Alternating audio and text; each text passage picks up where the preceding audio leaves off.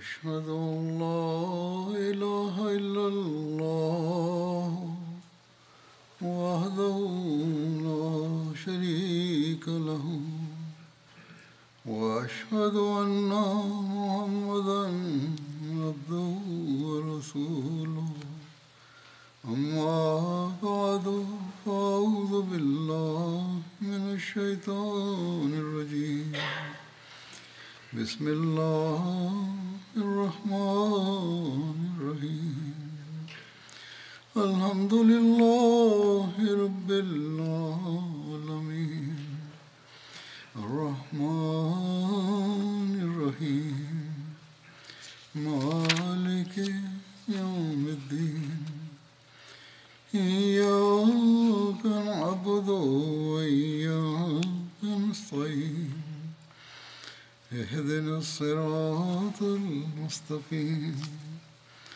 صراط الذين أنعمت عليهم غير المغضوب عليهم ولا الضالين.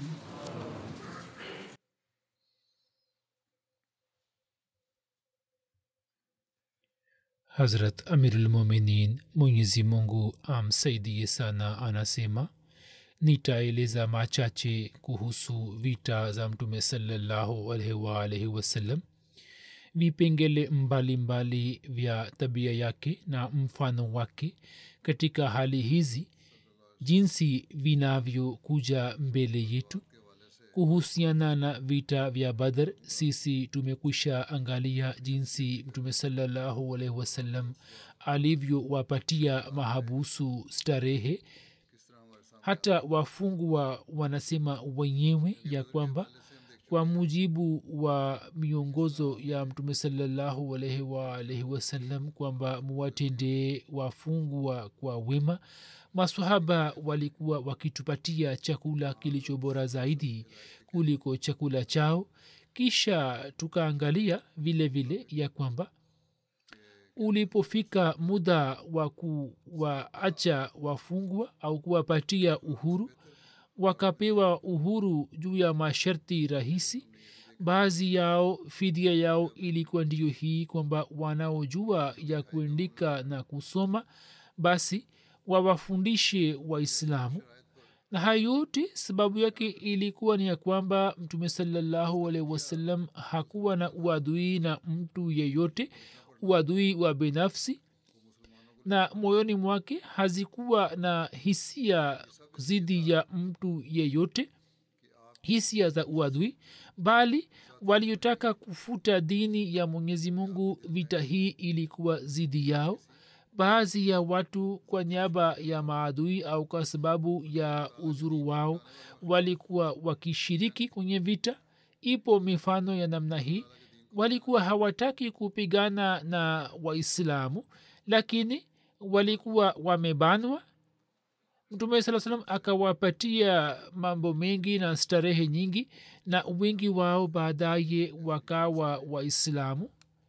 Kisha mtume salallahu alaihi waalihi wasallam akapanga kanuni na usuli za vita na pia akajali na akathamini mikataba na pia akafuata juu ya mikataba hiyo sio kama inavyofanywa katika dunia ya leo kwamba kuunda wameunda kanuni na usuli nyingi lakini hakuna utekelezaji wowote bali vivango vyao vya uadilifu vinapingana.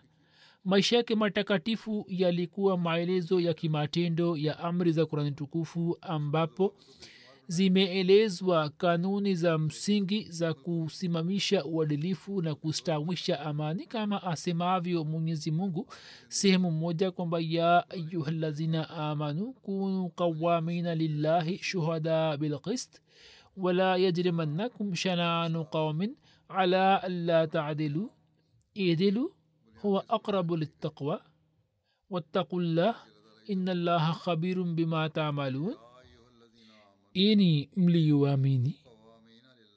Kuweni wasimamizi kwa ajili ya allah mtoao shahada kwa uadilifu na uadui wa watu usiwashawishini ya kwamba msifanye uadilifu. Fanyeni uadilifu huo ni karibu sana na utawa na mcheni allah. Hakika allah anazo habari za yale mnayoyatenda. Basi mfano mtukufu wa mtume salallahu alaihi waalaihi wasallam chini ya mwanga wa mafundisho hayo ulikuwa juu sana na ulikuwa wenye kusimamisha vivango vyake vya juu kama nisemavyo ya kwamba katika vita zake mtume saa salam alikuwa na mfano gani na alikuwa na mwenendo gani kuhusiana na hilo nitaweka mbele yenu maelezo kuhusu vita za badar na vita zingine. Na humo sariat pia zinaingia yani vita zile ambazo mtume saa salam alituma kwenye maisha yake vikosi mbalimbali akiwafanya wengine kuwa viongozi wa vita. Historia hii ni ndefu hivyo huenda hutuba chache zitafanywa au zitatolewa juu yake. Leo nitaweka mbele yenu maelezo kuhusu vita vya ohd kama ambavyo matukio yanathibitisha ya kwamba vita hii vile vile ilikuwa imeanzishwa na maadui kwa sababu ya moto wa uadui wao na waislamu wakalazimika kujitokeza kwa karaha kwa ajili ya vita hii kuhusu vita hii imeandikwa ya kwamba vita hii ilitokea baada ya mwaka mmoja wa kutokea vita vya badr. Katika mwaka wa tatu wa hijra mwezi wa shawal baadhi ya wanahistoria na waandishi wa sera wameafiki juu yake ya kwamba vita hii ilitokea mwezi wa shawal mwaka wa tatu wa hijra ilhali wengine wanasema kwamba vita hii ilitokea katika mwaka wa nne wa hijra kuhusu tarehe ya shawal kuna hitilafu katika kauli mbalimbali. Kikawaida inaelezwa tarehe kumi na tano au tarehe saba ya shawal ilhali ibni ishaq ibni hisham ibni hazm na tabri na kadhalik wamezungumzia shawal kumi na tano mtume mtukufu salallahu alaihi waalihi wasallam siku ya ijumaa aliondoka kutoka madina munawara baada ya sala ya alasiri na siku ya jumamosi akafika katika uwanja wa ohd kabla ya jua kuchomoza. Mlima wa ohd ni katika milima ya uwanja wa ohd na huo una umbali wa takriban maili tatu kutoka madina. Mlima wa uhud unapatikana ukiwa na kilomita nne kutoka msikiti wa unabii na huo ni upande wa kaskazini. Na wanasema kwamba siku hizi makazi ya madina yameenea na yamefika karibu na mlima huo. Bali yameenea upande wa kulia na kushoto kwake. Na mlima wa uhud unapatikana katika haram yani unaingia katika vitu vitakatifu na umeenea upande wa mashiriki na magharibi ambao umbali wake ni kilomita sita na rangi yake ni rangi ya nyekundu. Katika si khatama nabiyin hatmid bashir ameeleza kuhusu vita vya ohd kwamba vita hii ilitokea mwezi wa shawal tarehe kumi na tano mwaka wa tatu wa hijra kwa mujibu wa machi thelathini na moja mwaka mia sita ishirini na nne iswi siku ya jumamosi. Maelezo ni kama yafuatayo. Sababu iliyopatikana ya vita hii ni ya kwamba maadui yani makuraish waliposhindwa katika vita vya badr hapo viongozi wa quraish wakiwemo abdullah bin abi rabia ikrma bin abu jehel safwan bin umaya aswad bin mutlib jubair bin mutam harith bin hisham huwaita bin abdul azza na viongozi wengine wa quraish wakaja kwa abu sufian ambao walikuwa wameweka mtaji katika msafara wa kibiashara. Na hiyo ndiyo ilikuwa sababu ya vita vya badr. Mtaji huo wa kibiashara ukaletwa na kuwekwa katika darunadwa na haukufikishwa kwao abu sufian alipoleta mali hii watu wa makka walikuwa wamekwenda kushiriki katika vita vya badr. Baada ya muda watu hawa waliporejea kutoka vita vya badr wakaja kwa abu sufian na wakamwambia kwamba muhammad salllahualwalh wasalam ameua watu wengi watu wetu wengi. Hivyo kwa kutumia mali hii ya kibiashara tufanye maandalizi ili kupigana vita na muhammad wasallam. Yawezekana sisi tuchukue kisasi cha watu wetu waliouawa. Kisha watu hawa wakasema kwamba sisi tuko tayari kwa furaha kwamba kwa kutumia faida na manufaa ya mali hii ya kibiashara tuandaye jeshi moja ili kupambana na muhammad saa salam kwa kusikia hayo abu sufian akasema mimi nakubali pendekezo hilo na banu abde manaaf wapo pamoja nami. Kisha makuresh wakitenganisha faida kutoka mali yao kutoka mtaji wao ambayo thamani yake ilikuwa elfu hamsini. Mtaji wakawapatia wamiliki wake na kauli moja inasema kwamba faida iliyotengwa au iliwekwa pembeni ilikuwa elfu ishirini na tano dinar. Na hiyo ilikuwa kwa ajili ya vita. Kuhusu hii mwenyezi mungu alishusha aya isemayo ina ladhina kafaru yunfikuna amwalahum liyasuddu an sabilillahi fasayunfikunaha summa takunu alaihim hasratan summa yughlabuna walladhina kafaru ila jahannama yuhsharun hakika wale waliokufuru hutoa mali zao ili kuzuilia watu njia ya allah na bila shaka watazitoa kisha zitakuwa majuto juu yao kisha watashindwa na wale waliokufuru watakusanywa kwenye jahanamu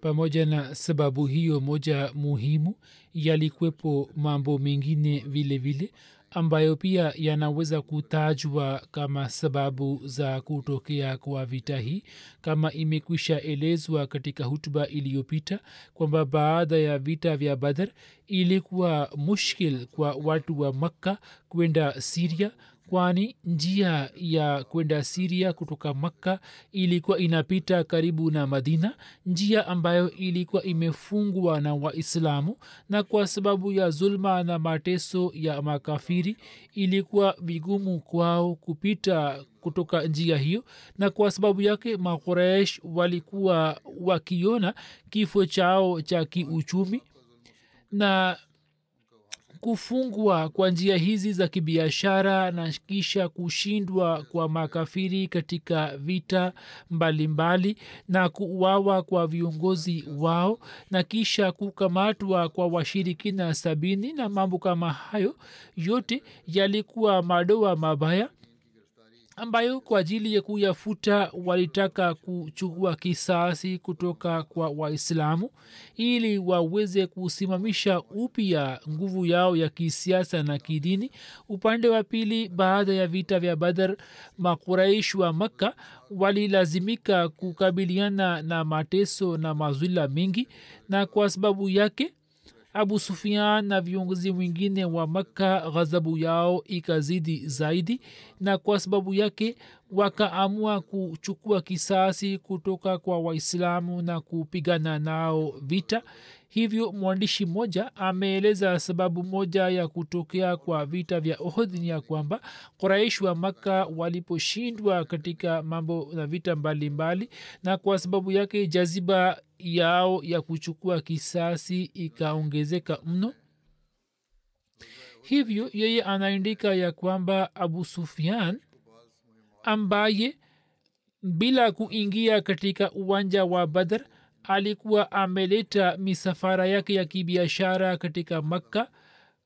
Yeye akalazimika kusikiliza mengi kutoka kwa watu wa makka hivyo aka, akala kiapo ili kuchukua kisasi kutoka kwa waislamu na alikuwa amewahakikishia quraish kwamba yeye akifika madina lazima atapigana na waislamu na kwa ajili ya kutimiza kiapo chake alikuwa ameenda jeshi la watu mia mbili na alifika madina lakini hakuthubutu kupigana na waislamu vita iliyo wazi. Hivyo karibu na madina baada ya kuangusha na kukata miti michache na kuteketeza baadhi ya mashamba na kuwaua watu wawili akawakimbia.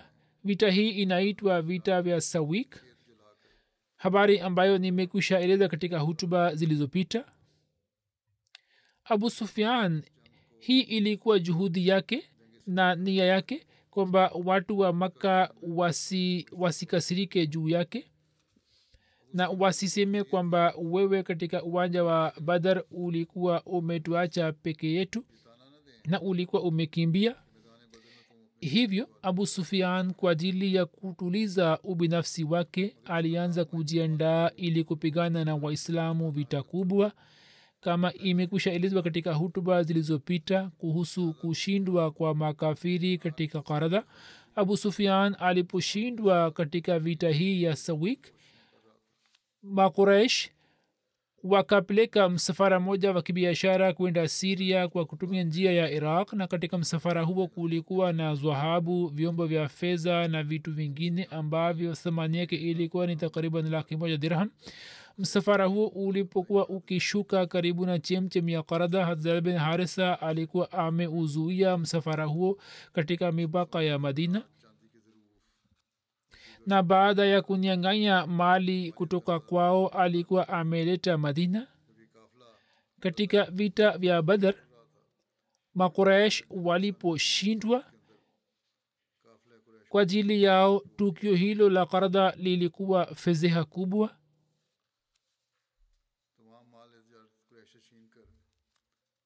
Yaani karda ilikuwa karibu na madina wakati ule hivyo kwa sababu ya kushindwa katika vita vya badar na kushindwa katika vita vya karadha moto wao wa kuchukua kisasi ulikuwa umeongezeka na kulikuwa na sababu nyingi ambazo kwa sababu yake makafiri wakaendelea kujiandaa kwa ajili ya vita na pia kwa ajili ya vita hii makabila yaliyo jirani yakapewa mwaliko ili kushiriki katika vita maelezo yanapatikana hivi ya kwamba kwa ajili ya kupigana na mtume salallahu alaihi wasallam vita mtaji ulipokusanywa kisha wakaanza kujiandaa kwa ajili ya hatua ijayo makuraish walikuwa na nia ya kupigana na waislamu lakini pia kwa ajili ya kuwashirikisha makabila yaliyo jirani wakatumia njia mbalimbali mbali.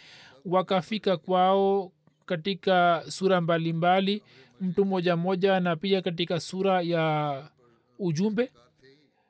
Wakawapatia tamaa na wengine wakapatia ghera ya kidini na kikabila na wakawashirikisha. Kwa ajili ya kazi hii amr bin as hubaira bin abi wahab abdullah bin zawara musafi bin abde munaf na abu uza jumai wakapelekwa wakatumwa mtu huyo abu uza jumai alikuwa ni mtu ambaye mtume salallahu alikuwa amempatia uhuru katika wafungwa wa badr na yeye wakati ule alikuwa amemwambia mtume saa kwamba ewe muhammad saa salam nina mabinti watano ambao hawana tegemezi isipokuwa mimi hivyo ni samehe mtume saa salam akamsamehe na pia akampatia uhuru bila kuchukua fidia huo ulikuwa mfano wake wakati ule yeye akafanya ahadi kwamba katika siku za usoni mimi sitapigana zidi ya mtume saa salam na pia sitamsaidia mtu yeyote zidi ya mtume saa salam lakini wakati wa vita vya ohod alipopewa tamaa kutoka kwa safwan bin umaya mtu huyo akavunja ahadi yake na kwa kutumia shairi yake akaanza kuwachochia waarabu mashairi hawa walikuwa wanakwenda na kuwachochea makabila na walikuwa wanawapatia mwaliko ili kushiriki pamoja nao katika vita.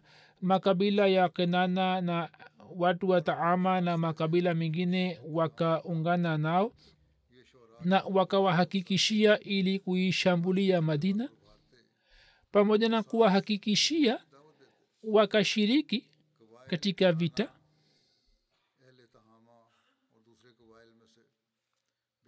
maandalizi haya ya makafiri ambayo walikuwa wakiyafanya kwa ajili ya vita. Hata baas raziallahu taala anhu akampatia taarifa mtume saa salam maelezo yake ni kama yafuatayo. Mtume salallahu alaihi waalihi wasallam alipata taarifa ya maandalizi ya quraish kutoka kwa baba yake mdogo hat abbas ambaye alikuwa katika makka. Hat abbas akampatia mtume saa salam taarifa hii kwa kupitia barua moja ambayo yeye alikuwa amemtumia kwa kutumia mtu mmoja wa banu ghafar hata bas alikuwa amemwandaa mtu huyo kwa sharti la kumpatia ajira yani malipo na alikuwa amepanga sharti kwamba asafiri siku tatu usiku na mchana na afike madina na ampatie mtume saa barua hii. Ye akasafiri kwa siku tatu na siku ya tatu akafika kwa mtume saa wakati ule mtume alikuwa katika koba mtu huyu alipompatia barua hii mtume akavunja muhuri wake na akamwambia ubai bin qaab ili kumsomea barua. Ubai bin qaab akasoma barua ile na mtume sasa akamwambia ubai kwamba habari hii aifiche kutoka watu wengine sehemu nyingine imetajwa kwamba mtume salallahu salam mwenyewe alifika katika nyumba ya saad bin rabii na akamwambia kuhusu barua ya hat abbas na akasema kwamba mimi nina imani kwamba kheri itatokea hivyo wewe ufiche habari hiyo. Mtume alipokuja katika nyumba ya saad ah, mke wake akaja kwake na akasema kwamba mtume amesema nini? Mke wake alikuwa anasikiliza mambo ambayo waliyazungumza saad akasema kwamba we una nini? Mke wake akasema nimesikiliza mengi. Hii alipomwambia yote saad saad akasema inalila kisha akasema kwamba sikuwa na wazo kwamba utakuwa unasikiliza maongezi yetu. Ye akampeleka mkewe kwa mtume saa salam na akamwambia habari zake na akasema kwamba ya rasulllah mimi nikapata hofu kwamba habari hii isije ikasambaa katika watu na wewe uelewe ufahamu kwamba mimi nimefichua siri hii ilhali ulikuwa umeniambia kwamba nifiche siri hiyo nitunze siri hiyo. Hapo mtume akasema kwamba haya mwache tu mke wako. Atakuwa amemwambia tu kwamba asiwaambie wengine. Upande mmoja mtume akatumia njia hiyo na upande wa pili mayahudi wa madina na wanafiki wakasambaza habari hii kwamba muhammad saa salam hakupata habari iliyo njema hivyo wakapata nafasi ya kuonyesha na kufanya njama zao.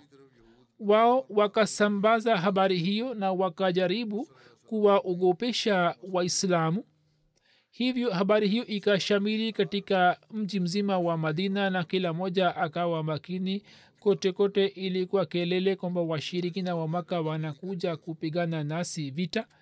Alama ibne abdulbar anasema kwamba hat abbas alikuwa anamtumia mtume salaa salam habari za washirikina.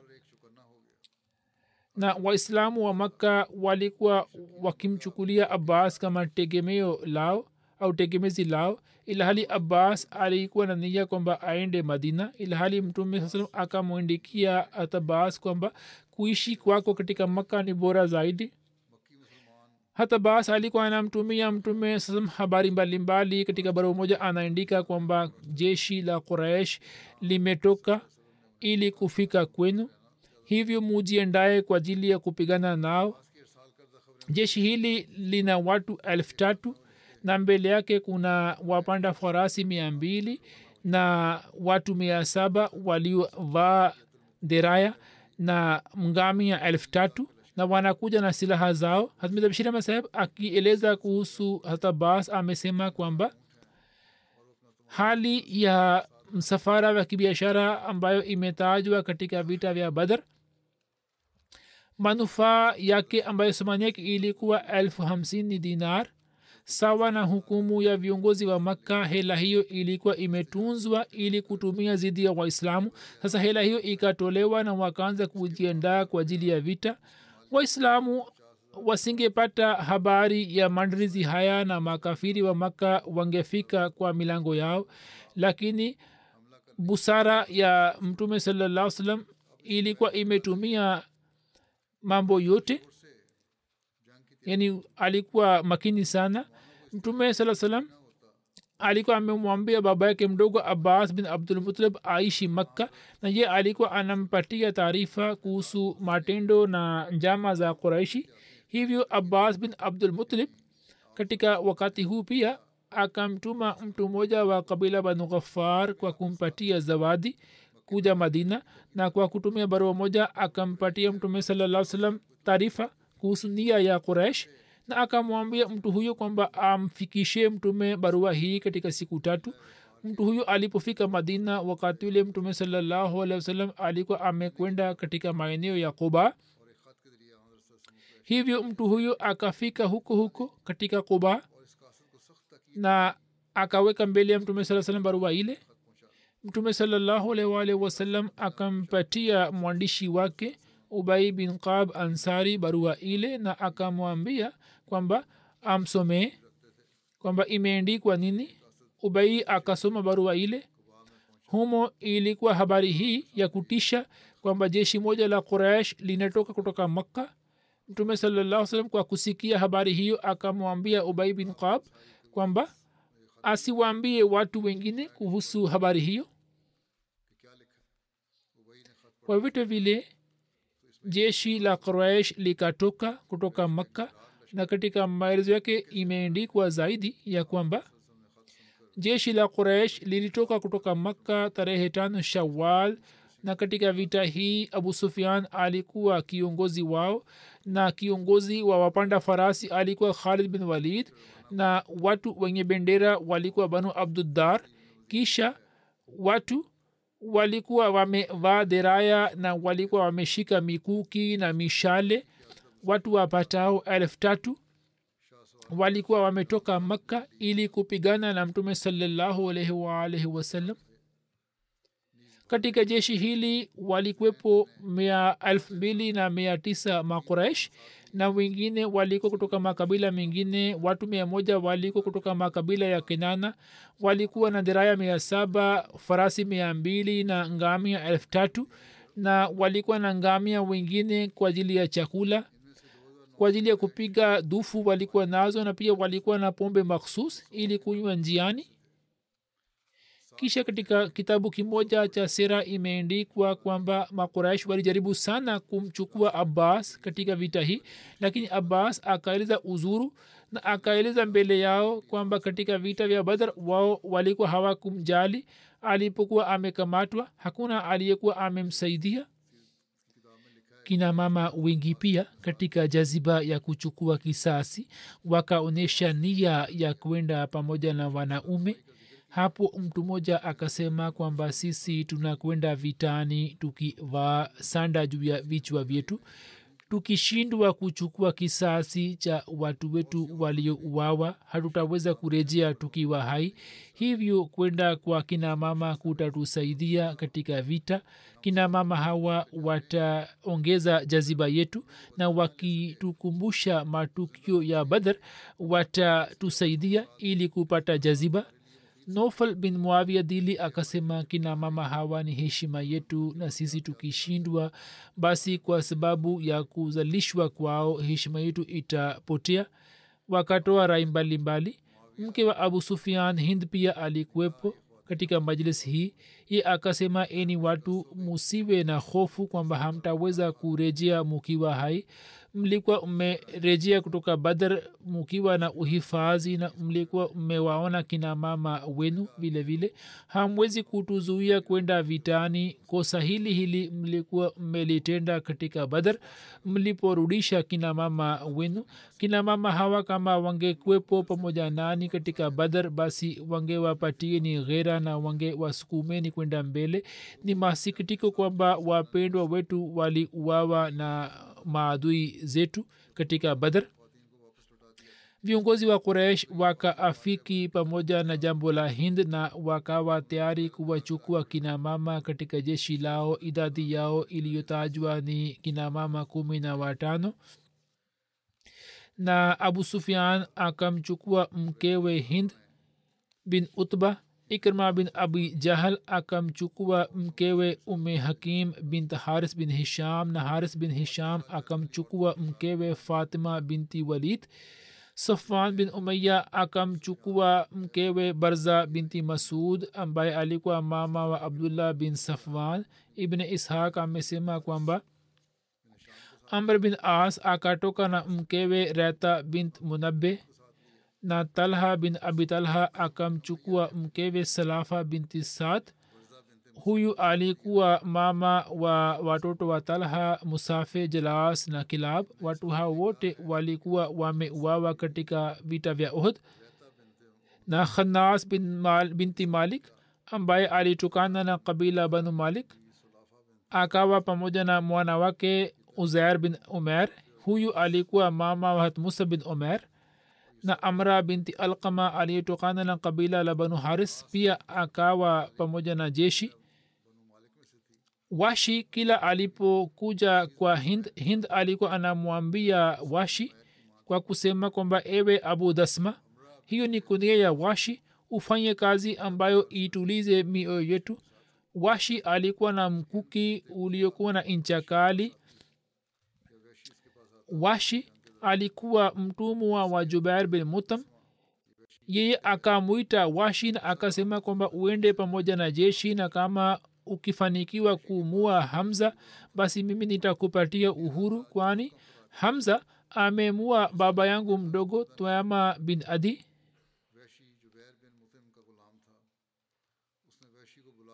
Jeshi hili lilikuwa limepiga kambi katika maeneo ya jable enen iliyokuwa karibu na bonde la kana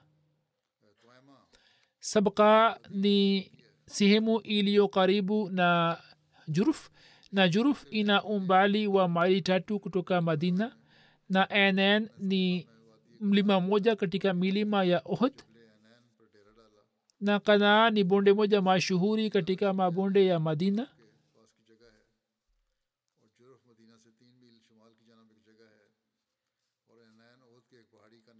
Katika maelezo ya vita hii ya uhud imeendikwa zaidi ya kwamba hat abbas alimpatia mtume salallahu alaihi wasallam taarifa na habari kuhusu jeshi la quraish na amr bin salim akamfikishia mtume salallahu alaihi wasallam taarifa ya ujio wa washirikina wa makka.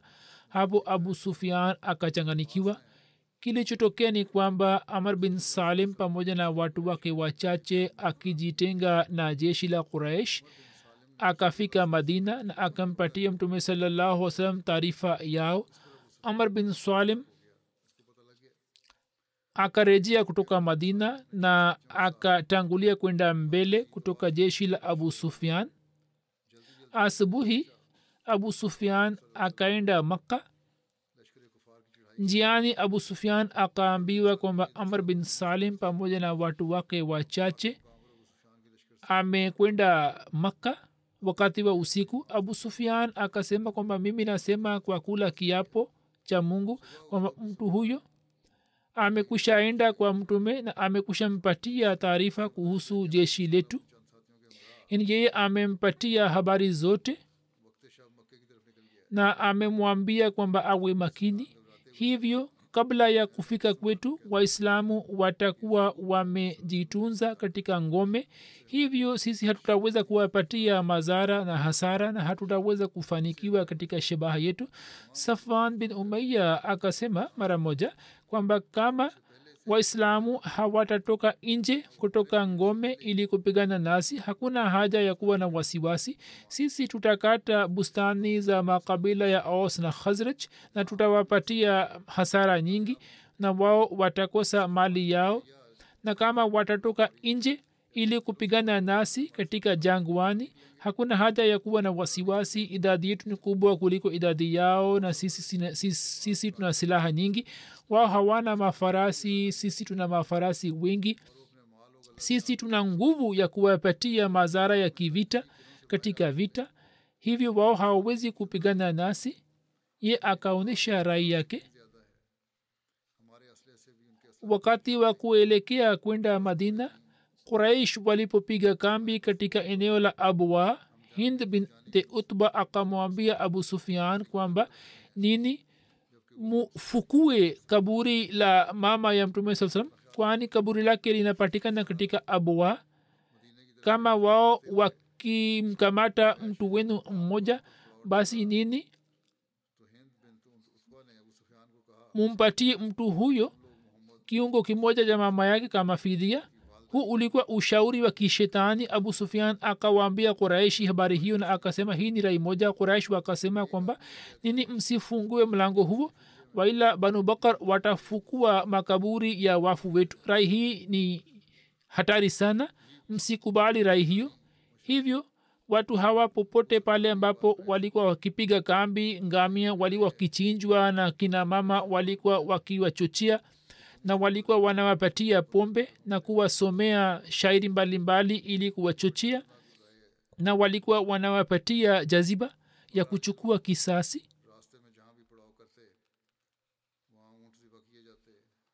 Jeshi hili la makafiri likaendelea kusonga mbele na waislamu wakaendelea kujiandaa ili kupigana nao. Kuhusu hiyo imeendikwa ya kwamba mtume salallahu alaihi waalaihi wasallam aliwatuma wana wa fazala anas na monis siku ya alhamisi katika ashra ya kwanza ya shawal ili kufanya ujasusi.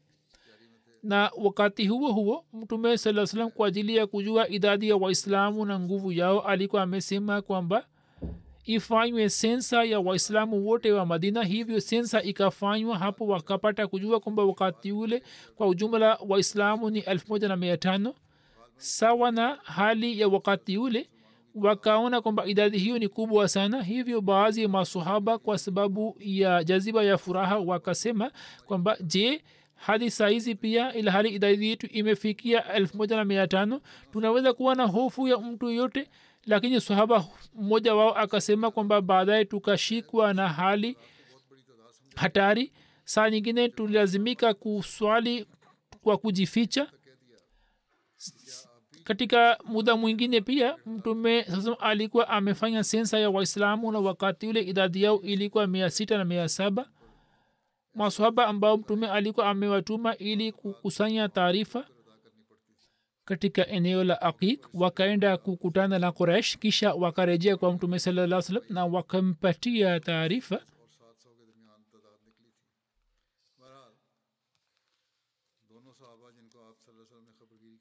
wakampatia mtume salallahu alaihi wasallam habari ya jeshi la makafiri. Aqiq kuna mabonde mengi katika jizratul arab na bonde lililo muhimu ni bonde la madina yani bonde la aqiq ambalo limeenea katika maeneo ya kusini hadi kaskazini na mabonde yote ya madina yanaingia humu watu hawa wakaaja na wakamwambia mtume saa salam kwamba jeshi la makuresh wamewaacha ngamia na mafarasi katika mashamba karibu na eneo la ores. Ores inapatikana ikiwa na maili tatu kutoka madina. Washirikina walipiga kambi katika bonde la kanaa siku ya jumatano alhamis na ijumaa. Ngamia zao wakaendelea kula niasi zao na hawakuacha niasi yote. Kisha mtume saa salam akamtuma hubab bin munzar kwenda kwao. Ye akawaona na akarejea na akapiga hisabu kuhusu idadi yao na silaha zao. Kisha mtume akasema kwamba wewe usimwambie yote kuhusu hali yao. Hasbunallahu wa nimal wakil. Allahuma bika ajulu wabika asulu mwenyezi mungu anatosha kwa ajili yetu naye ndiye msaidizi mbora. Ewella pamoja nawe nazunguka na kwa msaada wako na washambulia na viongozi wa aus na khazraj hasad bin muaz usaid bin huzair na hasad bin ubada wakaendelea kulinda nyumba na msikiti wa unabii kwa sababu ya hatari ya mashambulio ya washirikina na pia wakaendelea kulinda madina hadi asubuhi. Washirikina wa makka na jeshi lao kabla ya waislamu kutoka kutoka madina walikuwa wamepiga kambi katika bonde la kanaa na kulikuwa na bustani za mitende katika maeneo ya mashiriki magharibi na maeneo ya kusini ya madina. Hivyo kwa kutumia njia hiyo ilikuwa si rahisi kuwashambulia waislamu. Na katika hali hiyo wao wangeweza kuuawa kiurahisi wangeweza kuwashambulia waislamu kwa kutumia njia ya kaskazini tu. Hivyo walikuwa wamepiga kambi katika maeneo ya kaskazini na upande wa magharibi. Na pia makazi ya waislamu hayakuwa katika sehemu moja bali yalikuwa yametawanika katika maeneo mbalimbali. Baadhi ya makabila yalikuwa yalikuwa yametengeneza makazi yao katika maeneo yao na kwenye mashamba yao na bustani zao. Na walikuwa wametengeneza maeneo kwa ajili ya kina mama na watoto. Wakati wa hatari wangewapeleka juu na wenyewe walikuwa wanawashambulia.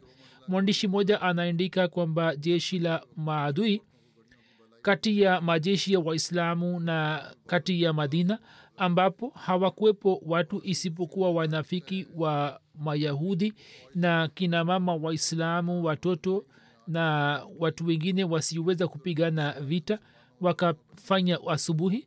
Mizabashiri masaheb anaandika kwamba katika mwezi wa ramazan mwaka wa tatu wa hijra au mwanzoni mwa shawal jeshi la quraish likatoka kutoka makka. Katika jeshi lao kulikuwa na makabila ya uarabuni. Abu sufian alikuwa kiongozi wao. Idadi ya jeshi ilikuwa elfu tatu. Kulikuwa na watu mia saba waliovaa deraya. Walikuwa na silaha za kutosha. Walikuwa na mafarasi mia mbili na ngami elfu tatu na silaha za kutosha kina mama walikuwa pamoja nao hind mke wa abu sufian na safwan bin umaya khalid bin walid na kina mama wengine wa watu wengine kina mama hawa walikuwa wameleta vitu mbalimbali vya kupiga dufu na kuimba nyimbo ili waweze kutumia vitu hivi ili kuwachochea wanaume wao. Jeshi la quraish baada ya kusafiri siku kumi au kumi na moja likafika karibu na madina na likaja kupiga kambi karibu na mlima wa ohd karibu yake kulikuwa na uwanja ambapo wanyama wa madina walikuwa wanakula chakula na pia watu walikuwa wanafanya kilimo. Quraish wakashambulia malisho hayo yani maeneo hayo na wakaleta ufisadi mwingi. Mtume saa salam alipopata taarifa kuhusu ujio wa jeshi akamtuma sahaba moja hubab munzer na akamwambia aende akapige hisabu kuhusu idadi ya maadui na pia akamwambia kwamba kama adui ni katika nguvu na iwe hatari kwa ajili ya waislamu basi kama ilivyoelezwa hapo kabla mtume akamwambia kwamba usiwaambie watu bali uje uniambie katika faragha ili waislamu wasivunjike moyo. Kwa vitu vile hubab akaenda kwa kujificha na kwa ujanja sana akaaja baada ya muda mfupi na akaaja kumwambia mtume salallahu alehi hali halisi ya jeshi sasa habari ya ujio wa jeshi ilikuwa imekwisha shamiri katika mji mzima wa madina na jinsi walivyokuwa wameshambulia urais habari hii ilikuwa imekwisha sambaa kote kote.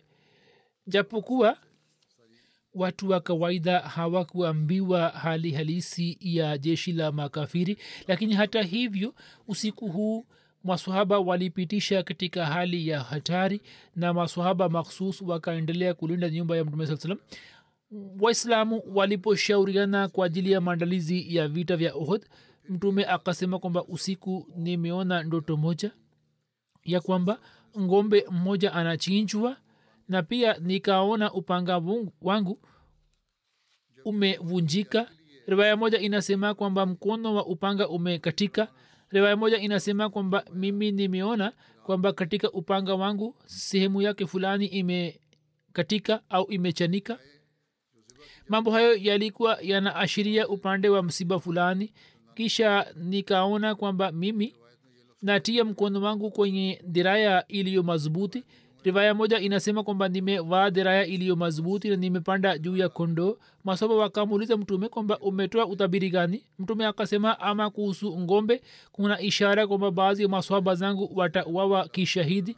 Riwaya moja inasema kwamba utabiri wa ngombe kuchinjwa ni kwamba baadhi yetu watauawa kishahidi. Ama kuhusu kutokea kwa shida kwenye upanga wangu kuna ishara kwamba mtu kutoka familia yangu atauawa.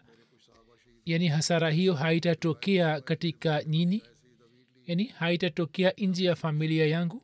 Humo neno la fulul limetumika ambalo maana yake ni kwamba kukatika kwa upanga au kutokea shida kwenye mkono wake au kukatika kwake. Na hiyo ni alama kwamba matukio mawili yatatokea na maana ya dharaya iliyo madhubuti ni madina na maana ya kondoo ni kwamba mimi nitawaua wale wanaowasaidia maadui. Mtume salallahu akaomba ushauri juu ya jambo hilo. Ibne utba ibne ishaq na ibne saad wanaeleza ya kwamba ndoto hiyo mtume saam akaiona wakati wa usiku wa ijumaa asubuhi akaja kwa maswaba zake akamhimidia allah na kisha akawasimulia ndoto yake na akasema kama nini mnarai kwamba muishi katika madina basi tuwafikishe kinamama na watoto katika ngome. Kama wao watabaki nje basi watabaki juu ya mahala pabaya na kama wataingia katika miji yetu sisi tutapigana nao katika mitaa na tunajua njia zao zaidi kuliko wao na tutawashambulia kutoka juu vile tutawarushia mawe waislamu walikuwa wametunza madina kutoka pande zote. Madina ilikuwa ni kama ngome rai ambayo mtume akaitoa. Hiyo ndio ilikuwa rai ya wahajiri na ansar na abdullah bin ubai pia akatoa rai hiyo hiyo isipokuwa kundi moja la waislamu ambao wengi wao walikuwa vijana na walikuwa hawakuweza kushiriki katika badr na walitamani kuwawa kishahidi. Wakasema ya rasulllah utupeleke nje ya madina kupigana na maadui wao wasifikiri kwamba sisi tumekuwa waoga. Abdullah bin ubay akasema rasulullah ubaki katika madina usitoke nje ya madina. Wallahi kila tulipopigana na maadui nje ya madina tumeshindwa na maadui walipokuja kupigana nasi katika madina. Sisi tulishinda hamza bin abdulmutlib saad bin obada na noman bin malik pia wakasema ya rasulllah sisi tuna hofu kwamba tusipotoka nje ya madina maadui wataelewa kwamba sisi tumekuwa woga. Ndiyo maana hatukutoka nje na kwa sababu yake wao watazidi katika nguvu zidi yetu yani watapata ushujaa zaidi. Katika badr we ulikuwa na masahaba mia tatu tu na mungu akakujalia ushindi na leo tupo zaidi katika idadi. Ayas bin aus bin atika akasema banu abdul ashal wanatamani kwamba ngombe anayechinjwa au aliyechinjwa katika ndoto tutakuwa sisi. Na wengine wakasema kwamba huu ni uzuri mmoja katika mazuri mawili mafanikio au shahada. Wallahi waarabu wasiwe na tamaa kwamba wao wataingia katika nyumba zetu hathamza akasema naapa kwa mungu ambaye ameteremsha kitabu juu yako mimi sitakula chakula mpaka nikitoka nji ya madina nisipigane nao kwa upanga wangu. Hivyo siku ijumaa na jumamosi akawa na saumu na alipooa shahidi alikuwa na saumu. Numad bin malik akasema ya rasulllah usitufanye tukose pepo. Wallahi naapa kwa mungu ambaye uhai wangu u mkononi mwake mimi lazima nitaingia peponi mtume akasema kivipi? Ya akasema kwamba kwani mimi nampenda mungu na mtume wake? Na riwaya moja inasema kwamba mimi natoa ushahidi kwamba hakuna apasaye kuabudiwa isipokuwa allah na bila shaka muhammad ni mtume wake. Na mimi siku ya wita sita ikimbia wita mtume akasema umesema kweli. Yeye akawawa shahidi katika vita ile. Malik bin snan khudri na ayas bin atik wakawahimiza maswahaba ili kutoka nje kupigana na maadui. Mitabishiri pia ameandika maelezo yake katika sikhatamanabiyin kwamba mtume aliwakusanya waislamu na akaomba ushauri kuhusu kuwashambulia makuraish kwamba tubaki katika madina au tutoke nje ili kupigana nao. Kabla ya ushauri mtume akawaambia kuhusu mashambulio ya kuraish na kuhusu njama zao na pia akawasimulia ndoto yake aliota usiku ule? Maswaba walipomuliza utabiri wake mtume akasema kwamba kuchinjwa kwa ngombe mimi naelewa kwamba baadhi ya maswahaba zangu watawawa shahidi na kuvunjika kwa ncha ya upanga wangu.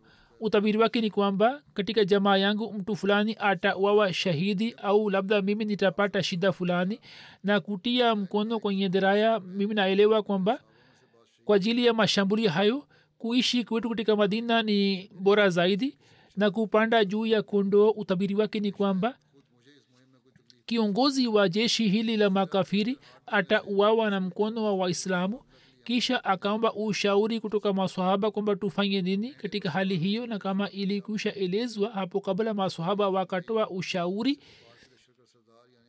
wakipata athari kutoka kwa ndoto ya mtume na kwa kuona hali kwamba tupigane nao tukiwa katika madina. Mtume pia akapinda rai hiyo hiyo lakini baadhi ya masahaba ambao haswa walikuwa vijana ambao hawakushiriki katika vita vya badr na walitamani kuuawa kishahidi ili kuitumikia dini wakasema kwamba tutoke nje ya mji na tupigane nao katika uwanja ulio wazi. Watu hawa wakaendelea kusema na wakatoa rai mpaka mtume saa kwa kuona jaziba yao akakubali jambo lao na akatoa hukumu kwamba sisi tutatoka nje katika uwanja ulio wazi na tutapigana na makafiri. Kisha baada ya swala ya ijumaa akawahimiza waislamu akiwaambia kwamba kwa ajili ya kupigania jihadi katika njia ya allah washiriki katika vita na wapate sawabu amesema kwamba mengine nitaeleza katika siku za usoni. Mwendelee kuwaombea wapalestina. Baada ya kwisha muda wa kusitisha wita watashambuliwa tena na kisha watauawa wale wasio na hatia. Kiasi gani zuluma zitafanywa mungu anajua vizuri zaidi kuhusu mustakbali wao. Nia za nguvu kubwa ni hatari sana hivyo kuna haja ya kufanya maombi mengi. Mwenyezi mungu awarehemu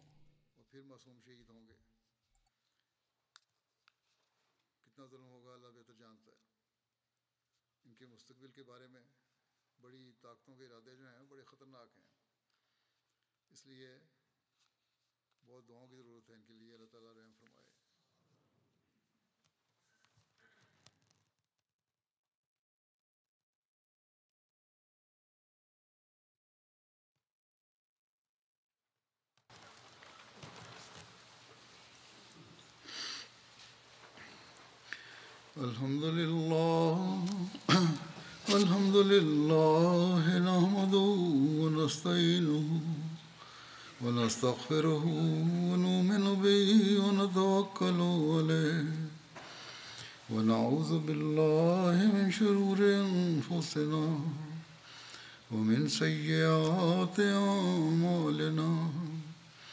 من يهده الله فلا مضل له ومن يضلل فلا هادي له. ونشهد أن لا إله إلا الله. ونشهد أن محمدا عبده ورسوله. عباد الله رحمكم الله. يعمر إن الله يعمر بالعدل والإحسان.